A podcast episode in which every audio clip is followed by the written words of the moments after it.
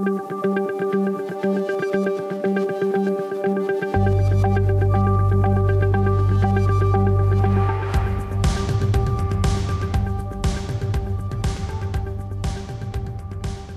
law of substitution.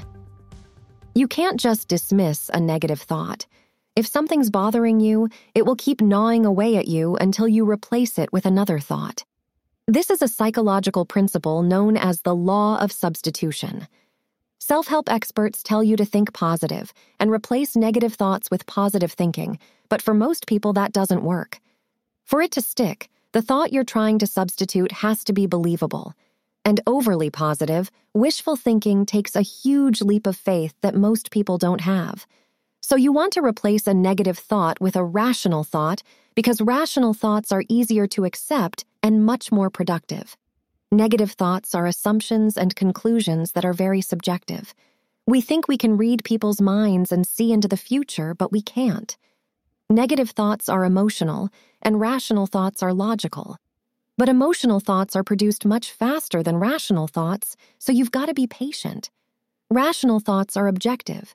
They're factual, logical, and non emotional. They don't lean negative or lean positive, they're neutral.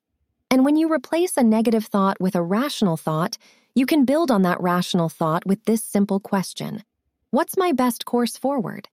If you base that question on a negative thought, you will head in a negative direction.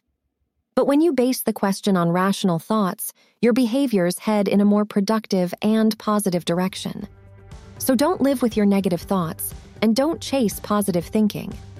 Replace the negativity with rational and neutral thinking. You'll feel better and you'll perform better too.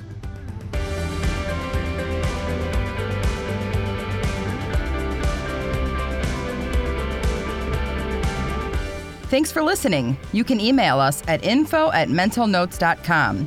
Feel free to share with your colleagues and follow us on all major podcast platforms.